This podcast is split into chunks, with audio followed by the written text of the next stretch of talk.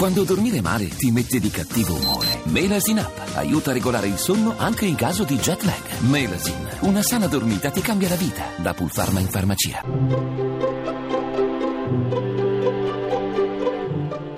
Il pensiero del giorno.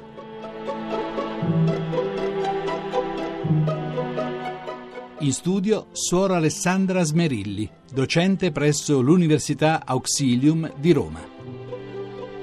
Grazie è una parola, una semplice parola, che a volte, quando sincera, può cambiare il tono di una giornata. Gratitudine e riconoscenza sono sinonimi. Per essere grata devo saper riconoscere, saper vedere qualcosa di bello nell'altro. Un grazie costa poco, ma fa molto bene a chi lo riceve. Quando mi trovo con dipendenti, impiegati o imprenditori, Chiedo sempre loro quando si sono sentiti valorizzati nel loro lavoro e immancabilmente la prima risposta è quando mi hanno detto grazie, mi hanno fatto sentire unico, importante, hanno riconosciuto il mio impegno. Uno studioso di organizzazioni, Norbert Alter, sostiene che le persone nelle organizzazioni hanno bisogno di esprimersi, di personalizzare il lavoro, di donarsi, di andare oltre la lettera del contratto. E troppo spesso le organizzazioni, datori di lavoro, organizzano sistemi di controllo che permettono loro di vedere quando i lavoratori non lavorano, non si comportano bene,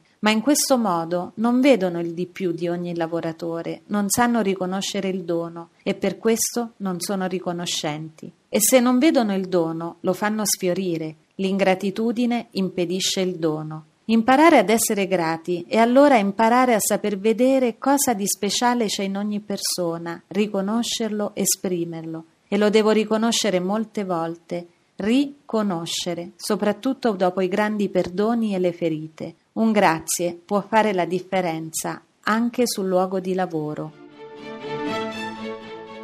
La trasmissione si può riascoltare e scaricare in podcast dal sito pensierodelgiorno.rai.it.